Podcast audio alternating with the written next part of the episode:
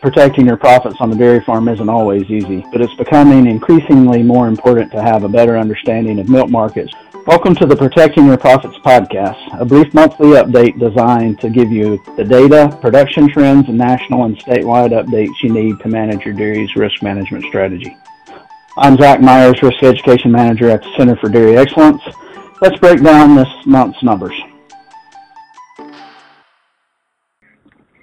Hi, everyone. Thanks for joining us for our next Protecting Your Profits podcast. Since this is the last podcast before dairy margin coverage and the Coronavirus Food Assistance Program enrollments close for applications, Zach thought it would be a good idea to give you a simple rundown of these programs and what they mean for you. So, Zach, does that does that sound good to you? Yeah, sounds good. Okay, well then let's go ahead and get started. So, what is the Dairy Margin Coverage Program? Can you give us an overview of that one? Certainly. Uh, the Dairy Margin Coverage, or DMC as it's commonly commonly referred to, was created by the 2018 Farm Bill and is margin-based insurance. Uh, the DMC margin is the difference between the U.S. all milk price and the uh, DMC feed cost where the DMC feed cost is the sum of the national average for corn, corn, soybean meal, and a blended alfalfa hay prices. There are two size categories for DMC. Tier 1 dairies have an annual production history of 5 million pounds or less, and Tier 2 dairies have uh, more than 5 million pounds of production history. Margins in the DMC program are available include $4 up to $9.50 per hundredweight in 50 cent increments for Tier 1. Tier 2 margin is capped at $8, and the catastrophic coverage of $4 per hundredweight is included for both Tier 1 and Tier 2 dairies for free with a $100 paid administration fee. Each tier has its own premium structure for the other margins. Tier 1 premiums range from uh, a quarter of a penny a hundredweight up to 15 cents a hundredweight for the maximum 950 margin. Tier 2 premiums range from uh, a one quarter of a penny up to a dollar and 81 cents a hundredweight for the maximum $8 coverage. However, Tier 2 dairies can enroll their first 5 million pounds using Tier 1 premiums and margins, uh, but any production enrolled over that after that the first five million pounds uh, must uh, uh, be covered with tier two margins and uh, the in the um, the uh, premium structure of tier two. Annual production history is established from Farm Bill 2014 rules and is the highest production year of 2011, 2012, or 2013. Uh, DMC was created to be most beneficial for for smaller dairies in the in the U.S. Based on U.S. averages, a dairy with 5 million pounds of production history is a dairy between 200 and 250 cows. So this this uh, is an excellent program for the average Pennsylvania dairy farm to participate in.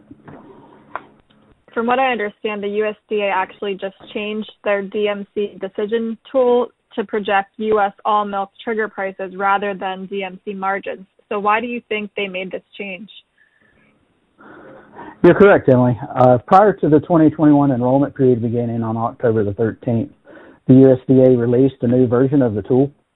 I had mixed emotions about the change uh, to start with, but after uh, sitting, spending some time and, and with the tool and uh, sitting in on a couple of webinars that uh, the developers actually uh, put on, I have a better understanding and of that program, and of course, I've had quite a bit of time to to look at it and uh, use it and become familiar with it and really really like uh, uh, the change now that I've had a chance to get used to it. So uh, so yeah, it it, anal- it analyzes or it projects uh, a feed cost rather than the actual margin, and then you add that to a selected margin coverage, say nine dollars and fifty cents is is what you want to enroll your your production history in DMC then you add you add that to the feed cost projection that uh, is done on a basically a daily basis. Uh, then you get a margin, or a, excuse me, uh, not a margin, but an expected trigger price. So uh, and and why why did they make this change? Well, the uh, the developers felt like after the lack of participation in 2020 DMC, Uh, too many dairy farmers got lured into a false sense of security because projected margins at the end of last year, which of course was during the enrollment period for 2020, showed that there were no no benefit to be had in enrolling in DMC for this year. With with every margin at the end of last year, every margin was well above the 950 cap um, uh, going through this year. Then, of course, we know what all happened starting in March with COVID-19. COVID-19 hit and and sent markets into a nosedive. And so far, there have been four months to trigger indemnities, at least at the top 950 per hundredweight margin, that have resulted in a in over a 50 cent per hundredweight net benefit to farmers that did enroll for this year. That they uh, they switched to showing the trigger prices so that farmers were less likely to look at it at it in terms of projected margins paying or not paying. So they wanted to move away from calculating or projecting a, a margin so that was it, it it was more clear or it wouldn't be confused with uh, uh, with um, possibly being an, an actual payment. So the trigger price represents the milk floor price based on a projected feed cost and adding that to that again that selected margin coverage. Milk price is too, is much too volatile volatile to rely on uh, projections much more than a couple of months out. So they felt like moving away from uh, using projected milk prices for a year, uh, that it was better to use the more stable feed price. Which yes, there is is there is some volatility in feed price, but it's less volatile than milk price. So projections made on on a feed price um, are much more reliable than than milk prices that far in, in into the future. Okay, that makes sense. I, it's, it's good to hear that you're confident in the change. So, what U.S. all milk price triggers is the tool currently projecting, and how do you think it'll affect farmers next year? That's a good question, and I'll certainly uh, attempt to, to, answer it. But uh, uh, so the uh, for some reason uh, today, uh, the actually the DMC decision tool is down. So the most recent version or the most updated data I have right now was on November the 16th uh, of, of 2020. So on the 16th, um, the average U.S. all milk price trigger pr- trigger price that the uh, DMC decision tool showed was $18.17 per hundredweight, which is uh, and this is at the 950 margin. So 1817 is a pretty high U.S. all milk price for but the issue with the U.S. all milk prices, the U.S. all, all milk price is not something that's traded on the CME, so there's not a good way to reference that to what current markets are doing. So uh, I uh, I have the class three and class four prices dating back uh, that I maintain a spreadsheet I maintain dated back to about 2007. But I thought uh, d- uh, getting an average class three price back to 2018 being it being that it's uh, more recent data, I uh, determined what that average is, and uh, the average difference between the class three and class and U.S. all milk price was a dollar twenty-four. So the class three milk price over the last two and a half years has been a dollar and twenty-four cents less than the U.S. all milk price. So I then took that and subtracted the dollar twenty-four from each of the margins and the class, and I call that a reference a class three reference because of course this this is just this is not an actual class three price projection. It's just taking an average, a historical average, and then subtracting that to the U.S. all milk price just to to have an idea of what what uh, a class three trigger price would look like, since uh, class three is something that is traded on uh, on the CME. So uh, and that after I did all that, that uh, an average next year uh, for a class three reference price is sixteen dollars and ninety three cents.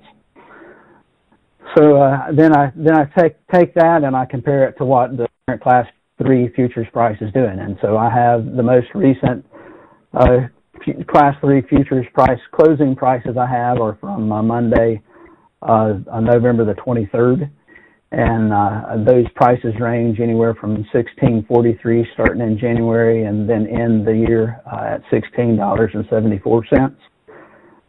and uh, the, and and the average for that 12 month period period is sixteen dollars and seventy four cents.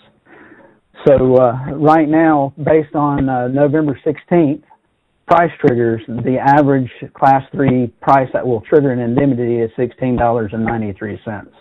So the average next year at 1674 is already under under that trigger price. So that what that says to me, although it's not guaranteed, it says to me that uh, DMC is is likely to provide a net benefit to, to dairy farmers uh, for for 2021. And uh, there's also a probability graph on um, on the same page as the DMC decision decision tool. And there's a, a right now the current projections are that uh, there's about a 90% probability that January and February will trigger an indemnity and about a 80% chance in, in March and then a 70% chance in April and then about a 55% chance in May and then it goes on down uh, less likely the further out next year you get. But it's looking at least uh, based on current uh, current market conditions that uh, DMC is likely to provide a net benefit uh, um, next year. So, Zach, can you tell us what costs are associated with enrolling in DMC for farmers? Sure. i have already talked about it a little bit, but I'll, I'll give provide a, a, little more specific information. But uh, um, as I alluded to earlier, there is a at the time of enrollment, um, there is a hundred dollar administration fee that has to be paid up front. And then the premiums for the rest of the year, uh, if you elect to go above the co- the catastrophic coverage level of, of the free four dollars, which I uh, certainly would encourage everyone to seriously consider. Uh, uh any tier one dairy and tier two dairies uh, enrolling at least their first up to their first five million pounds of that production history in DMC at the nine dollars and fifty cent uh, trigger price. Um, uh, well, simply because currently there's there's no way to set a uh, well, as I mentioned, a, a 1693 class three floor price. Um, this is DMC is going to be the most inexpensive way at 15 cents a hundredweight to uh, cover that first five million pounds. So, uh, as I said, the premiums go from a quarter of a penny at four dollars and fifty cents in tier one to uh, uh, 15 cents a hundredweight at 950 in tier one.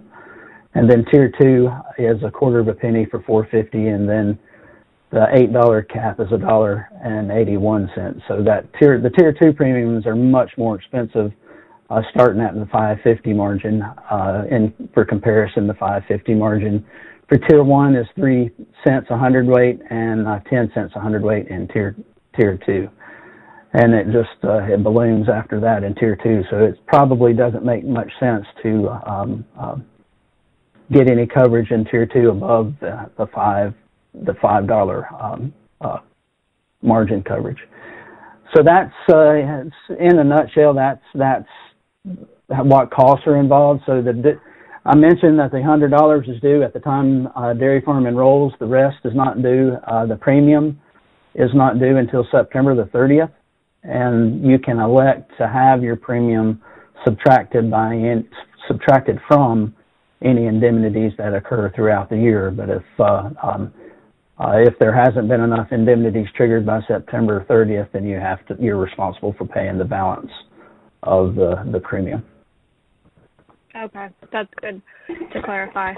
So um, let's jump in really briefly to the CFAP program, otherwise known as Coronavirus Food Assistance Program. So, are those applications still being taken?